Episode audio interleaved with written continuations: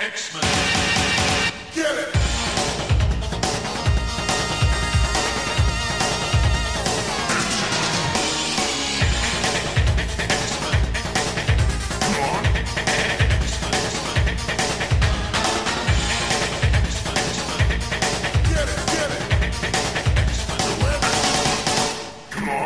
Hey everyone, and welcome to another exciting episode of Battle of the Atom.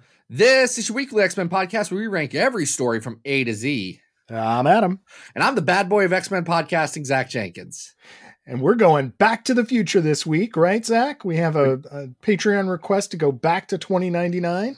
We're doing more 2099, guys. Aren't you so?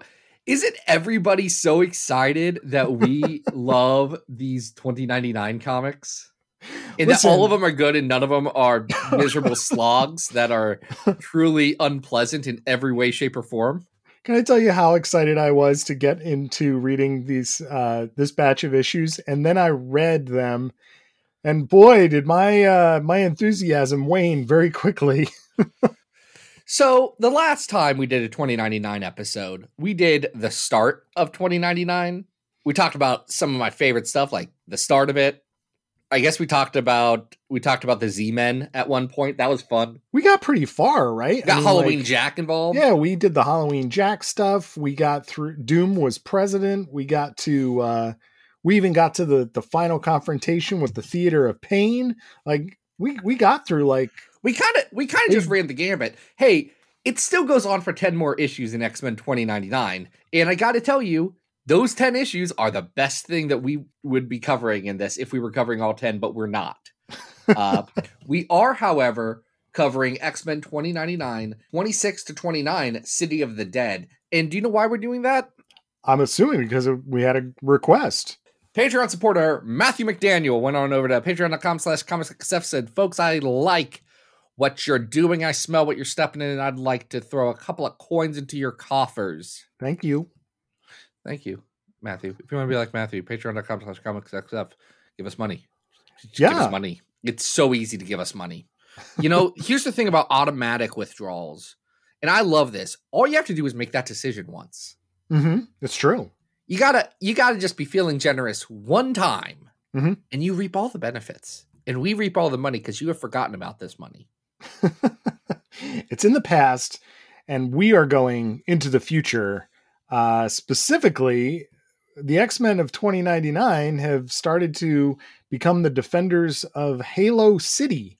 Halo City is, of course, the city that Doom, uh, when he was president, made so that all the mutants could live there as a society. How nice of him. Listen, here's the thing about Doom. He does suck. Like he's a he's a fascist dictator. Doom does, and this is not fully consistent in everything, but I think in the best Doom stories, Doom cares about his people. hmm He does care about the Latverians. He has a very weird way of showing it, but he like he does want to kind of be good at running a country. He also wants that to be on his terms and by his definition of good. And the moment that dealing with the accursed fool Richards gets like involved in this, he's out. It's absolutely true. Uh, so Halo City sort of exists as this utopian uh, city where all these mutants are coming and lots of strays from all over uh, 2099 are, are moving in. It is being run by Morphine Summers, no relation to Scott Summers. This is spelled differently. Shocking no one, Morphine Summers is a Warren Ellis character. he That's- is very much a Warren the most- character. It's the most Warren Ellis thing. It's like, oh, so you just couldn't fit him into Transmet? That's fine. Yes, he is a green, long-haired uh, man in a suit, and he can make things age very quickly. And that's that's about all you need to know about Morphine Summers. Which frankly is weird because uh Xian, uh Shai Zhan, Mhm. head of the X-Men of 2099, he's back like on the team in this one. He's like, man, I'd had a real messed up time with the Theater of Pain. um sorry, I need to work on myself for a little bit. Yeah, he's uh, really not X-Menning it up. He is leading uh, a health clinic. And unfortunately for the inhabitants of Halo City, well, fortunately for them, um, Sean is you know, healing all kinds of terrible diseases, which is fantastic. He's not even sleeping, but there is a group of terrorists that are going to blow up this clinic, and they are led by a sort of zombie like guy known as the Grave Robber. Uh, yeah, this is the grave robber. We find out about him. He's not, um, good. He looks like Eddie from the cover of uh, "Somewhere in Time" by Iron Maiden. he really does. Yeah, he looks like an Iron Maiden cover. You know, got the gray flesh and sort of like metallic doodads hanging off of him. Guys, go Google "Somewhere in Time" by Iron Maiden, and then if any of you are Daniel Warren Johnson, if Daniel Warren Johnson, if you're listening and your commissions are open, and could you draw that for me, but with cable there? Because that's one of that's one of two heavy metal themed, no, three heavy metal themed commissions that I would love to get at some point in my life. It's the cover of Iron Maiden in Somewhere in Time with cable on it. It is the cover of Iron Maiden's Power Slave with Apocalypse on it, and it's the cover of Judas Priest's Painkiller with Ghost Rider riding his motorcycle instead of the painkiller. These are great uh, goals, great commission goals. Uh, the grave robber is not alone. He has brought back his power is to bring back the dead, and his team uh, does consist of some somewhat recognizable X Men characters. this is the weird thing about this team is that it's very obviously Gambit and Colossus and Feral and someone else and Mhm. Serpentina also. yes, they bring back Serpentina, which is very emotional for everyone. Especially Tim. He's not happy about it. Nope. Um the thing about it is they're like, no, these are definitely not these X-Men. These are different X-Men. I'm like, that's Gambit though. Oh, it is 100% Gambit. Like Everyone else I can say, okay, there's a different there's a different large Russian metal man. That Gambit. it's totally Gambit. He's And the It is Arcadian. weird that they are being referred to as sort of like these. What are they referred to as like alpha mutants? You know, like these were the most powerful specimens of their time. because uh, if people want to read about it, I had written for Polygon uh, about a year and some change ago about the history of Omega level mutants. Mhm. Uh, turns out they didn't have any consistency about what they called powerful mutants for a while, Right. so they called them Alpha level here. That's fine. Which is- it's the opposite of Omega. but- Yeah, and it is weird that these mutants who are definitely not like Omega level, right? Like these are just kind of run of the mill, like powerful people. One of them's Um, just feral. Like this is the level we're working with here. yeah, it's uh it's definitely like 90s callback time. Unfortunately, uh Tim does die. Timmy Fitzgerald, who's pretty much leading the team at this point, does die. Skullfire. He does die. Yes, and uh, is brought back by the grave robber.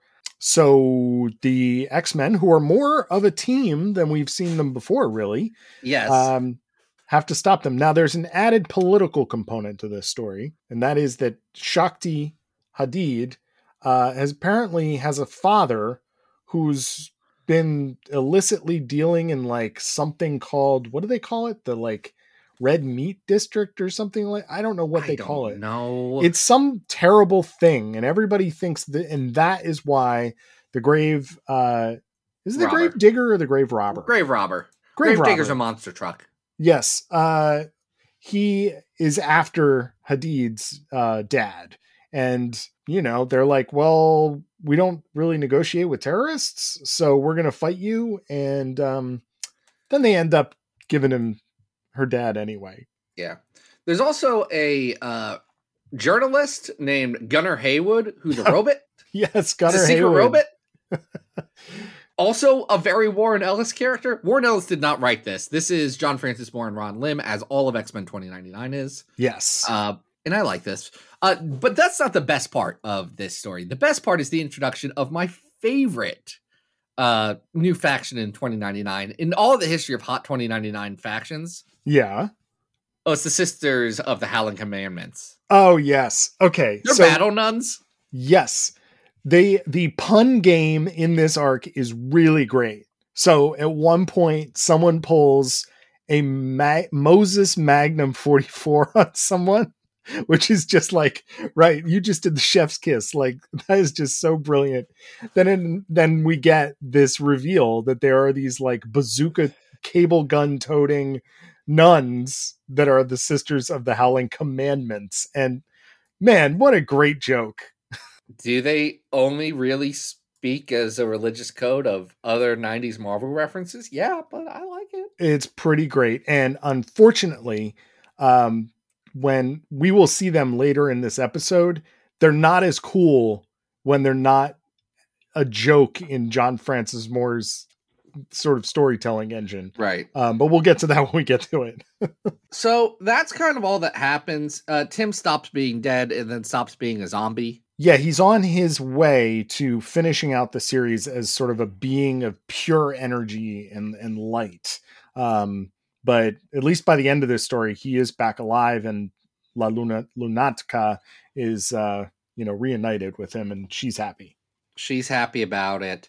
He does have a dream about his one girlfriend, uh, Rikio, who did die in a story that we didn't directly cover. Mhm. Uh, it's fine. I like this. This isn't the best X Men 2099 story that we've done, but it's like, look, it's kind of what you, it's what you want 25 issues into this run. Like you are now safely in. We're going to enjoy these characters and this weird new change because the status quo has yet again changed for this team. Yeah and i i think what i enjoyed about this is that like i said before this is the most cohesive the team has been this is the most x-men this x-men team has been for 25 Heck, there's even a new X Men character that we don't uh, really get introduced to or talk about. I know she was in the last run we covered, but I forgot about her. oh sham Yes, her name's Diamond Dim, Dimonda LaSalle. Yeah, Sham um kind of is rocking like how would you describe her? She's got a she's got a, a She's a star. She's a hop- Shatterstar bellhop. Yeah, she's got the the eye signet. She's she's bald and then right, she's dressed like a majorette ball bellhop. It's it's a weird combo. So altogether, I enjoyed this uh, quite a bit. It's still in tone with what Moore and Lim have been doing, and uh, it, it was fun. Is it is as as good as some of the other ones that we've ranked? Probably not. It's not, but we've ranked a lot of things, Adam. You did mention that we rank things. Yeah, on And our uh, we- big old list. Yeah, we rank things on our big old list. We rank X Men comics more or less from best to worst, with the best being House of X Powers of 10, number 100th being Ultimate X Men World Tour, that's 16 through 19. Number 200 being Uncanny X Men Volume 3, number 14, Morph. Number 300 is, of course, the seminal Glob Loves Man Kills from Old Man Logan. Number 400 is A plus X number 5. It's a story with Iron Fist and Dupe and also Loki and Sinister. Uh, number 500 is Dazzler 13 we all remember what Dazzler 13 is, and we definitely shouldn't have written a parenthesis or a parenthetical around it explaining what the story is for our memory. I think it's the jail one. Doesn't matter. You gu- if you guys want to know what Dazzler 13 is, you can look it up. I don't. uh Days of Future Presence at 600. Number 700 is Psylocke and Archangel Crimson Dawn. And at 762 on our list, the bottom, it's it's our rock. It's the Draco. Oh yeah. So way down in the 370s, we have um the Zhao all of 29 all of 2099 and we have uh the first three issues down at 379. this is I worse want to. I you think this is worse than the first three issues? yeah I, kind of it's about right on the same level here's the thing about 2099 it's a consistent comic it's consistently like okay but i like it Yeah, no, I I still enjoyed this quite a bit. I'm really fond of these characters at this point. Um, I do think this is probably on the same par as at 383, the last arc of Claremont's Nightcrawler with Bloody Bess and the Shadow King. I Um, agree with that and i would actually put it right under that right above the 2013 one-shot x-men gold celebrating the 50 years of the x-men. That comic came out 10 years ago now that i say that and i bought that on the shelves and now i've got some feelings We're about my mortality. All right, so this is going to be our new 384, That it is, my friend. and uh, the City of the Dead is the most fun that we will have this uh, this episode because we're about to get into what happens after X Men 2099. Wrong. This happens in parallel, I know. actually starting after the next issue Yeah. that we so, didn't cover. Which let's start there about X Nation 2099. Yes, there was a lead-in issue of X-Men 2099. They do a really bad job explaining any of anybody's deal in this Tom Peyer and Humberto Ramos story. Well, Ramos doesn't stick around for very long. Tom Peyer. We're going to get to that in one second. Yes, so they are the the uh, lead creative team, at least for like an issue and a half, if you will. But X Nation is basically, if no one has ever read this before, it is an attempt to kind of do a New Mutants Generation X book in this timeline. So With so many characters. so many characters. So instead of a, a Professor X mentor, you have Shakti, um, who Cerebra is looking for. The overarching goal for her is that she is looking for. This is a newly introduced concept of there is a mutant messiah. again really if if you're going to put number one on the cover of this make it number one guys the other leader of this group is um, Sister Nicholas, who is one of the Sisters of the Howling Commandments. And as I mentioned before, this gimmick gets a lot less fun when it's not just a like side character and becomes a main character. It is less fun when she's just doing nun things a lot yeah, it's not as good. So should we introduce who X Nation is? All these memorable characters, Zach? so there's wolf who is an annoying guy then there's willow who i don't rem- uh, willow willow can turn into she she can mystique Uh, yes. there's uproar who can get tall Mhm. He's a big guy. twilight who i don't remember a thing about No, she's not very memorable. read a lot of issues with her in Yep. the last little bit. Yep. Or Nostromo, who they explicitly say, no, he wasn't named after the ship from Aliens. And I'm like, okay, but you got you had to know your audience, right? He Uh, is like a cybernetic dude. He's got Yeah. robot parts, Um, there's December. Hmm. ice powers, Her name's December Frost. Uh, no relation to Emma Frost. apparently. Uh, and then there's Clarion, another character I don't remember anything about. No. Uh, There's also kinda- like another guy called Metalsmith or something. well, Metalsmith is the uh, prisoner of the villain of All this right. group. At at Disney World. yes, uh, the villain of this story is a bird guy, like in an apocalypse suit named Avian, who like works at a what's it called, Million Palms Family Fun Center in Havana, Florida. So yeah, Disney World. He's- Yeah, he's made a Disney World cult. yeah. which I tell you is a better. Okay, it is the most fun part of this when Corny Cat and Birdie Bird, the uh, mascots, Mhm. do a fight. I'm like, okay, I think this is funny. Everything else involved, I'm like, I don't, I don't care about Avian. there are some funny concepts here. They are done. Let's talk about the execution here because Let's let's talk about the start because this is, I think, I mean, I know this is Humberto Ramos's first Marvel work. yes, uh, he had done some other comics work before, but this is the first time that Marvel has picked him up. It's kind of with a lot of fanfare. You know, if you look at the end of the first issue, they're showing things from his sketchbook, they're showing things from his character design. Ramos is being sold as like, here's the new hot young talent. Well, I mean, he has consistently worked for the company for 30 years since. So mm. honestly, Yeah. A plus call Marvel talent. Like Ramos isn't my favorite guy, but there's a lot to like in his work. And he's being inked by Jimmy Palmiotti in this, which mm-hmm. is interesting. Ramos has like he is very much a Joe Mad kind of vibe right now. He has the manga inspiredness. He's not he is not into his own yet. Like you could if I saw this, I wouldn't be able to tell that it was Ramos right away. But if someone told me, "Oh yeah, this is Ramos," I would see it and say, "Yes, okay, I get this." Yeah, this Like, is There's enough spine there. we haven't gotten well, you say there's spine, but Well, okay, spine. Romo's drawings still don't have spine. no, these women have no internal organs. Um, there are bends and and twists to these characters that don't Hold on, make the, any the sense. dude drew Spider Man, assuming that he was just a blob of like things floating around him. So that's I don't want to say it's just the women in general. This is just what Humberto Ramos does. he he's doing some things that later on like by the time he does cliffhanger he is not going to be doing some of these these younger uh quirks to his artwork um, Agreed. but it doesn't last for long because So by issue by the end of issue two, both Ramos and writer Tom Peyer have left the book.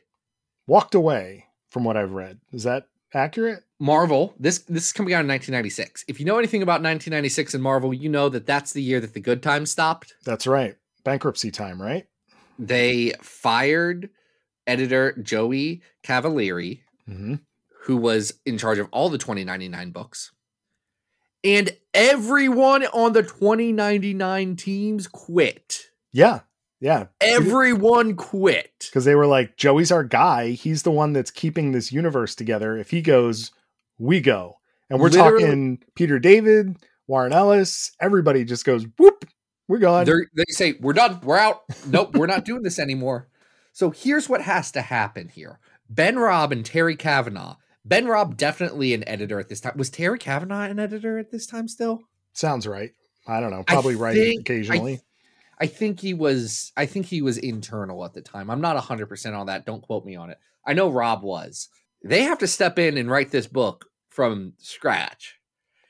They also just have run out of pages uh, from Ramos. So they have to bring in Roberto Flores, Mike Miller, Eric Battle, and a shocking Ed McGuinness to Yep. draw the rest of these five issues. yep um it's darn near illegible It- this is it is truly it's a mess just a terrible book. Exodus then shows up. Yes. So whereas the beginning of this book is sort of about Avian wanting Willow back and then Metalsmith joining the group and Wolf avoiding the Wild Boys who are the Avian Wild Boys are a, gang, a street gang boys that Yes. include the Max from Sam Kieth's The Max. uh Trash, which when Trash showed up, I was like, yo, this is like a crime against comic books. Did you also say this is Sam Kieth's The Max? Oh yeah. Max. Yes.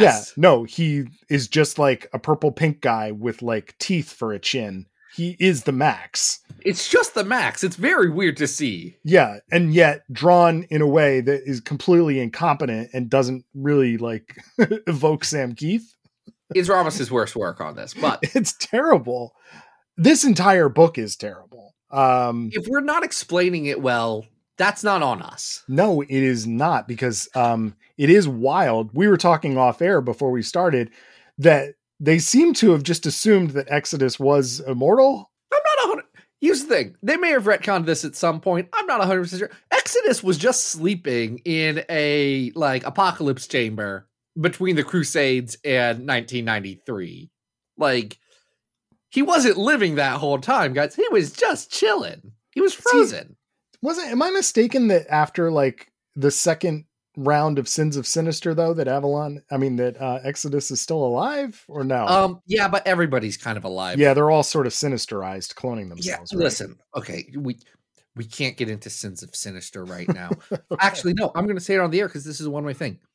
I don't care for it. That's all. it's I don't think uh, I don't think it's the worst. I just don't care for it.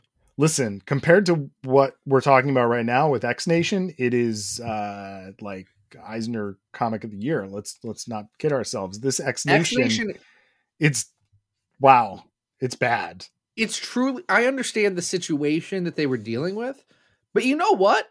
They could have just canceled all the 2099 books if their entire team quit.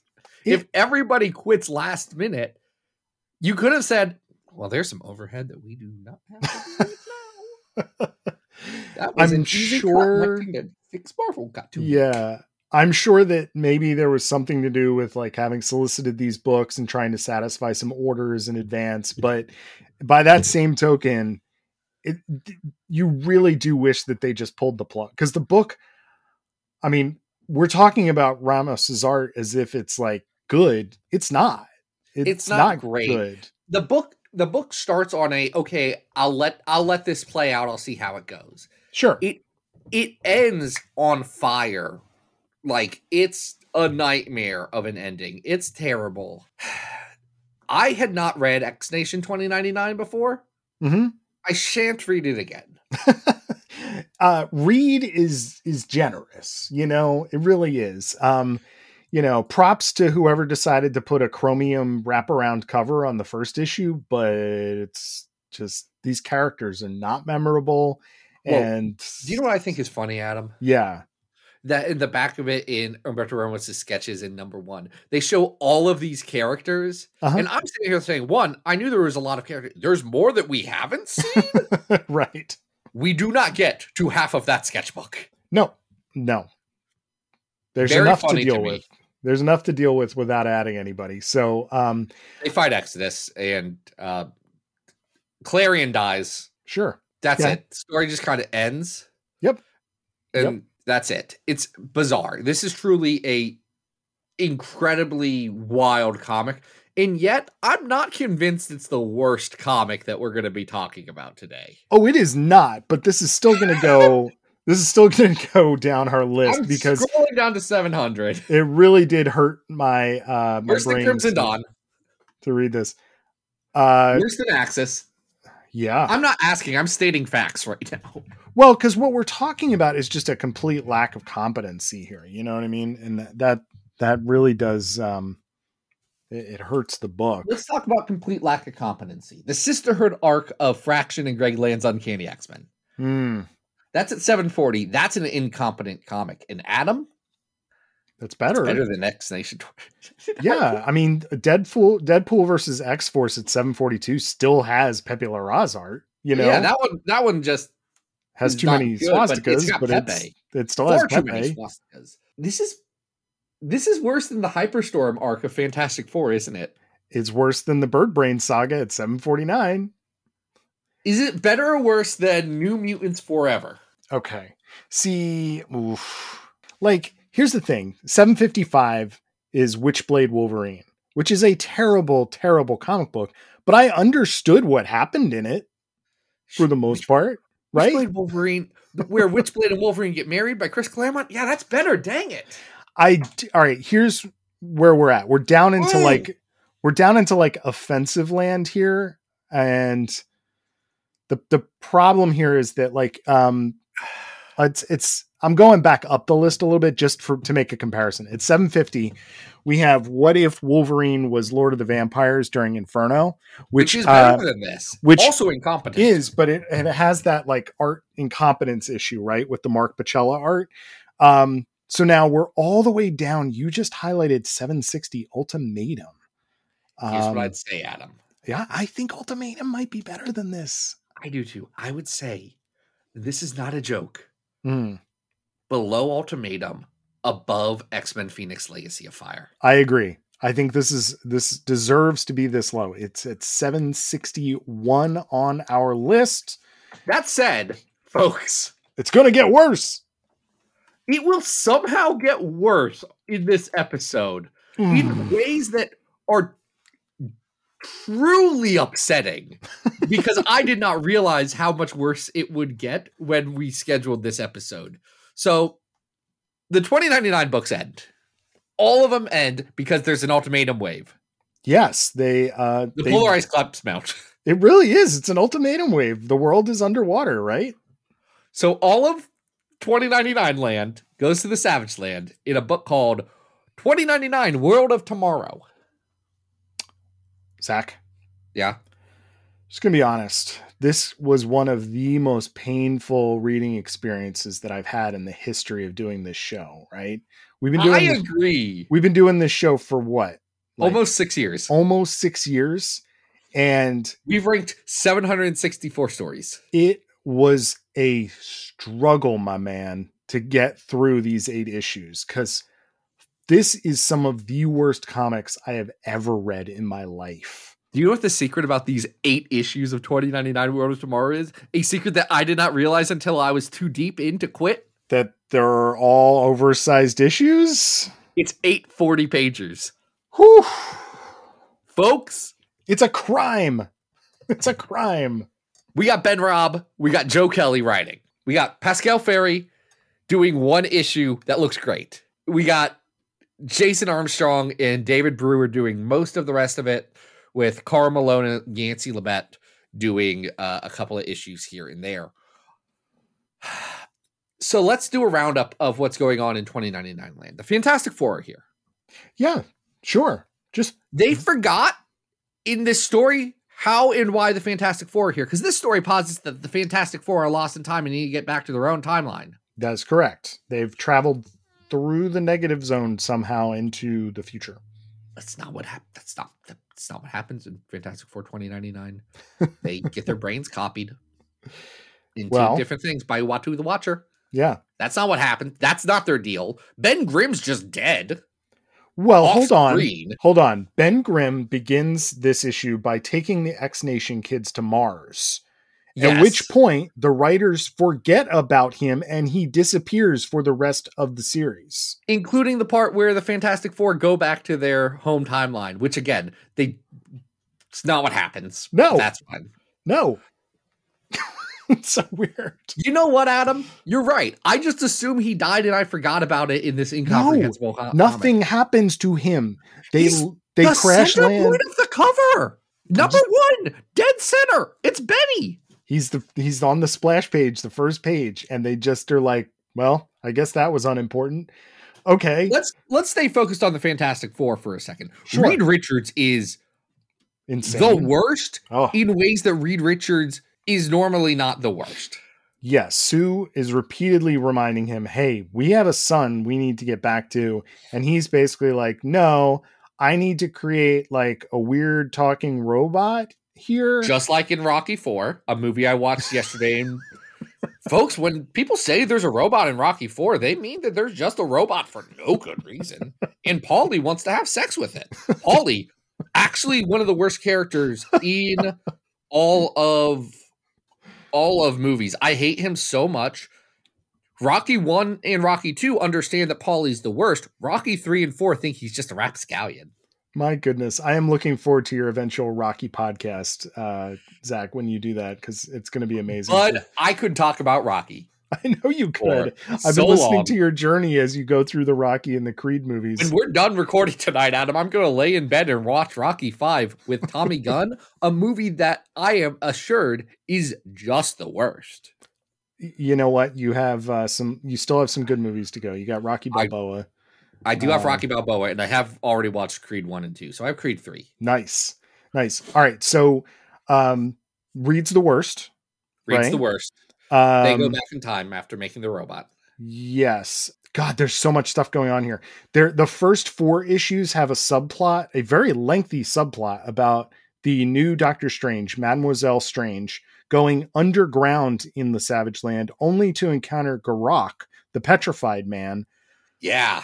Only for that plot line to get completely dropped and not revisited for the entire rest of the, the series. Is weird. Hey, Mademoiselle Strange is also the worst, but that's because she talks in 90s slang. She's not the only one, but it is absolutely bonkers how many 90s like slang catchphrases there are in this series. It is wild. Cannot believe it. This is, though, focused on really two factions. Not actually the X Men of 2099, uh, but X Nation hmm and Spider Man 2099. Yes. That's that makes sense to me that Spider Man 2099, the only successful Spider Man, uh, only successful 2099 character, would be like the center point of this. He hangs out with Doctor Doom for a while. Yeah, we have um ugh.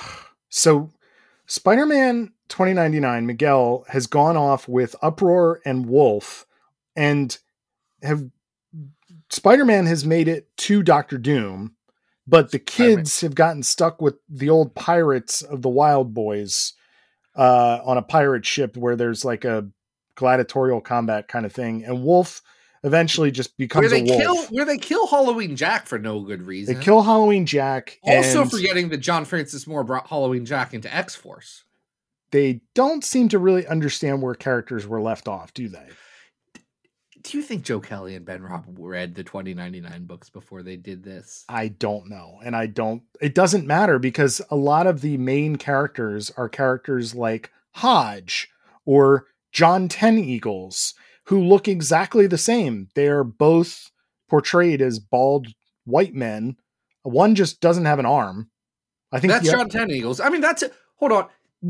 He's from like 20 X Men 2099 proper. He's uh I, oh, I know, I know. But when you introduce a new character and they look exactly like an existing character, and then they're drawn by two different artists on multiple pages, and even the characters that you do know are being drawn by multiple artists in a single book, and you have no idea who anybody is because everybody is like either a white bald guy or like a white kid with blonde hair. including the black characters, which I found interesting. Oh, it's wild. It's absolutely wild. they legitimately did not get the note that Crystal, the uh the the lady who worked with whose whose father was the head of the Black Panthers, Yeah. uh did not get the note that she was black Oh no, the colorists have no idea what's going on. in this entire thing. No, Sean. Uh, Sean I was- honestly don't think there's much like blame to be thrown on the colors who are drawing things they don't know, can't really recognize, and I assume on just an insane schedule. Oh yeah, I mean the artists have no idea what's going on. I was sharing screen grabs with you last night of like some of the the humans who have been banished to um, the Savage Land, right? And like they're walking around in like polo shirts and khakis. Like no. This is freaking 2099 and we're survivors in the Savage Land. You're not walking around like it's your golf game, you know? It's listen, It's so this bad. weird. So anyway, the phalanx show up. Okay. So That's not a bit. That's what happens about about a quarter of the way through this book. The phalanx are here now. Yes. So, led by the Magus, right? Warlock's dad. Yes, putting a pin in that. Right. Uh, the Phalanx have returned, and no, the kid Nostromo, who we met in X Nation, turns out to be the quote unquote mutant messiah, but he is also the quote unquote scout of the Phalanx who is going to connect Earth to basically like the Phalanx have like a Unicron planet that flies around. Yeah, Adam. They're they're gonna make a Dominion Yes. from from Hickman stuff. Now, do I think Jonathan Hickman read 2099 World of Tomorrow in his what I have to assume is mid 20s and said, "Yes, this is the story I want to define my X-Men run on." No, I think they just used the same word. But I do think it's very funny. It is very funny. Um, Pulling the pin out for a second that I put in earlier. The Magus is not a phalanx. no, He's a Technarch. he is here, That's they're different. dude. I And I know- that. I know that that's pedantic, and I know that at this point now, Jonathan Hickman was, was like, "Yeah, well, yes, they're they are the same, actually." And I'm like, "Fine, good. That cleans up so much continuity." But in 1996, darn it, those were different. They sure were, and um, you know what? It doesn't matter. It really doesn't, doesn't, but it does bother me. because I Why is know. Warlock's dad there? Or where's Warlock, our friend? don't know. If Nostromo turned into Warlock, I would have actually popped. Like that would have gotten me. There Like, are I'm self friend and I'm evil, or There- self is self friend, self friend, self. What? I'm not doing a warlock voice. you uh, would love for there to be a single moment of joy in the entirety of this steaming pile of crap. Um, but it is very incompetently written. Um, we're dealing with a huge cast, and it is very difficult to know who you're following at what time and what planet we're on and why is Spider-Man doing what he's doing. Doom basically double crosses both himself and the Earth like at least three or four times in the last four issues. Spider Man 2099 has to deal with the fact that to save the world, he has to kill Nostromo. Right, but he doesn't. He but just he doesn't. But he but he thinks he might. yes, And then Doom's like, "No, you don't have to kill this kid. I fixed it. I'm Doctor Doom. I'm very smart." Right. Which listen, if the whole thing was Doctor Doom's just screwing with Spider Man, again, A plus, you got it. You're so close, guys. You're so close to a fun story, and you choose the wrong path every time. It uh, is truly abominable. So at the end, they do defeat the phalanx. The phalanx do go away, and the book is promptly canceled. And we get uh, a very Well, here's the here's the here's the weird thing about that. Because they say that this is the next issue is the penultimate issue.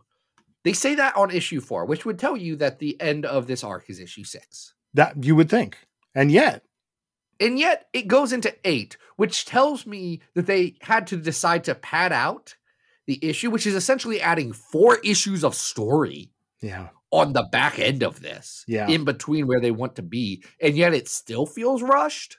I mean the art is terrible. And they let have multiple they have multiple recap pages Mhm. because they're like, yeah, so you're you don't know what's going on in this book. We're gonna help you out. here, Yeah. And we're gonna tell you where everybody is, but we're gonna do it over two issues because we decided to give our ca- cast like 30 people. Th- there are there are literally index pages at the back of some of these issues to kind of like give you an idea of who the characters are. And i think it's telling i did take a screen grab of this and send it to you last night that i think it's Ben Raab uh writes a, a a very honest letter at the end of the last issue that says when we started this book it was to a hail of online criticism and scorn some of which started before the issue was even published. Um great instincts, people. Incredibly good, and I'm honored to carry on this tradition. He he also says that a few people might have liked it along the way. That's about as as high uh, as as he's willing to go with uh, the praise on his project. So even the does- people it working does on also, this, it does also say at the bottom of that love letter in the indicia, it says, uh, "We canceled this book super early, so if you had a subscription, we're gonna you're gonna get X Men now. Just- yeah, we're assuming we're assuming you want to read what's going on with Onslaught. you'd rather read onslaught issues than this. Which I would rather read Onslaught than Yes, this. Me too. I would rather read anything than this. I'd rather read the phone book than this. Um, this is a truly upsettingly I bad ha- comic. I have one so one last bone to pick with this, and that is that of all the problems of this book, right? The length, the poor writing, the really talent like hacky artwork throughout, I want to see if you're about to say what I was going to say, the lettering especially in that last issue. throughout, like throughout, it is some- Throughout, it's bad. The last issue Whew. is amateur hour. It is all amateur hour. Like they this person did not own a ruler to line up letters in a word bubble. Like it is Right, right, right. Terrible. Oh yeah. terrible. Just who who did letter this? I don't know. I mean, b- thank God that at least when the phalanx talk, like that does seem to be one of those like Comicraft fonts, right? Uh, But- the the the letterer was Michael Higgins. So I don't think that they had a real letterer on this. I think they had Michael Higgins, the writer. That is very telling. It's Oh, just oh, to be fair, Michael Higgins did letter about 400 comics for Marvel over time. and I'm sure he got better and better at what he does, but here it is atrocious. Adam, this is among the last things he lettered. So no, he did not get better. So this is the end of his lettering career? Uh, I mean, the end of his lettering career is Marvel Adventures 15, Oh boy. which I have not read. Oh, uh, Wolverine fights the Knights of Wundagore. Okay, sure. Sure, why I've not? never read this comic. I, is this not just an adaptation? Yes, it is. Okay, this is just an adaptation of a episode of X Men the animated series. That's amazing. Amazing. Uh this book not amazing and uh we are already so low on the list. We're we're really down to it here, pal. I'm gonna say it. this is not as good as X Men Phoenix Legacy of Fire. And that is so hard for me to say. this is definitely in the bottom three. It's, I mean, it's not as bad as the Draco. We do have to Is it? Hold on. listen. First of all, I all right. So I want to go back in time. Right, the second to last story on this list is Phantom X Max, which I argued at the time is worse than Draco. However, we did say as part of our argument of why not to put it down by the Draco is that Phantom X Max is something that the vast majority of people will never read, despite how offensive it is, right? Um, and how technically terrible it is in terms of its creation. That we we did keep the Draco because the argument has always been that the Draco is character assassination on on the worst of all levels, uh, and its execution is really just like the pinnacle of what the worst of X Men could be, and you have to read it if you are an actual X Men like reader, right? Don't disagree. Here's where I'd say one execution on the Draco, is terrible. I know there's some Chuck Austen apologists out there right now. The execution on the Draco is truly just dog dookie. It's the worst. And I hate the Azazel retcon. Here's the thing, and I'm just gonna say it. Nightcrawler's fine. Like, yeah, his dad's the devil. That sucks. He's fine now. Like, he would I think at a point in my life I was much more upset about things like character assassination than I am now when I'm like, no, that was just a bad story. We don't have to think about it anymore. listen, if you're arguing what I think you're arguing, I am not going to battle you because I do think that this is the most incompetent piece of crap that we have ever covered on this show. It is Adam, I truly I am in shock about this. It is this was not what I expected. The worst thing we have ever done because the Draco, for all its faults, is kind of fun to talk about. Love talking about the Draco. I do that for hours. I don't ever, ever want anyone to read this. I don't want anyone to talk about it. I want it to be erased from history. I cannot believe it. Chuck the truck. Are we doing this? This is a big We've deal. done this. I've already hit it. This is a big deal. This is The wow. Draco's been there for about five years now. yeah. It's been sitting there for a spell. wow. It dethroned Phoenix Legacy of Fire. Uh and then it definitely dethroned uh, did we do NYX that early? It doesn't matter. Actually, it doesn't matter what the order of operations was because the 765th and to our knowledge, worst X-Men story of all time is 2099 World of Tomorrow. truly a momentous occasion in the history of this show. I highly recommend that no one ever, ever look at this book.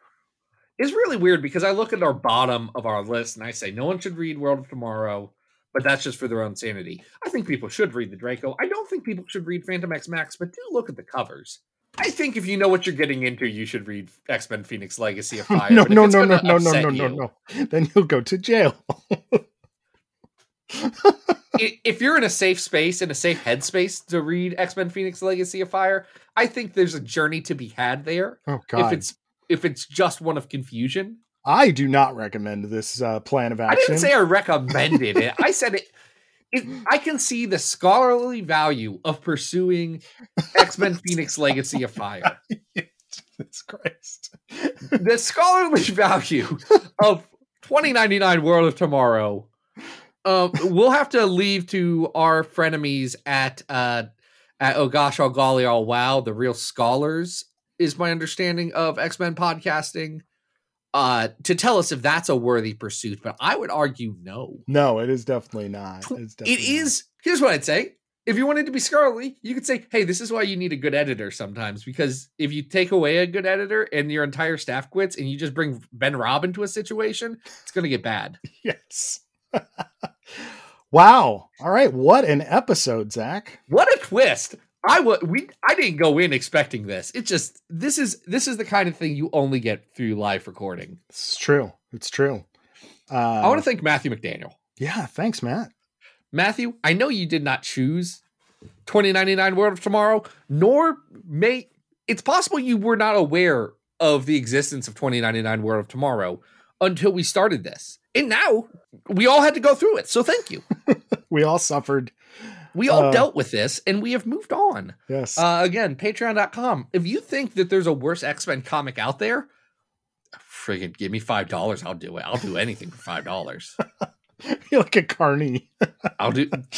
But I just read a hobo comic yesterday. It was so great. I loved it so much. Everyone here needs to go read. If you have not already read the uh, comic Rock Candy Mountain by Kyle Stark with Chris Schweitzer on colors, I I bid you that you must do it. There's a man in there named Hundred Cat. Do you know why they call him Hundred Cat? Uh, you posted this. Remind Because me. fighting him's like fighting a hundred cats. Yes. And someone says, and why is that scary? it's so many cats. It's that's like eight. How many claws was that? Four, sixteen. That's like sixteen hundred claws. Yeah. Yeah. It's so much. I love I love Hundred Cats so much. Uh, go read Rock Candy Mountain. Don't read twenty ninety nine World of Tomorrow. Uh, I did. What was funny? Here's here's an X Men related thing. Uh, I once cried on an airplane while I was drunk reading that comic the first time, and then at C2E2 a couple of years back, I was talking to Tini Howard and Kyle Starks came up and she also drunk. Cry- I don't know if she was drunk. She also cried on an airplane while reading Rock Candy Mountain. So that's two people who have cried on airplanes reading Rock Candy Mountain. How many other comics can we say this about? I don't know. I had to fight back the tears while I was suffering through World of Tomorrow. No one should re- read World of Tomorrow. Adam, what do you have going on? hey, our website is back. ComicsXF Website's back. is back. Uh, if you missed it, um, the rise and fall of, of Piss Ass Magazine is up, which is fantastic. Uh, Zach did a ranking of all of the minor league um, redesigned mascots. I did not do that. That was Clark Erwick. Oh, right. Okay. Yeah, That's we do have a new staff writer. Um, Some are calling him the hottest uh, new writer in comics history. the Lester Bangs of comics journalism is what I've been told. yes. So uh, check those out. And um, what do we got going on next week, Zach? Jean, Jean. Grey. Great. not the Phoenix. We're talking about Jane, not the Phoenix. But until then, folks, this has been Battle of the Atom. We hope you survived the experience. Get it!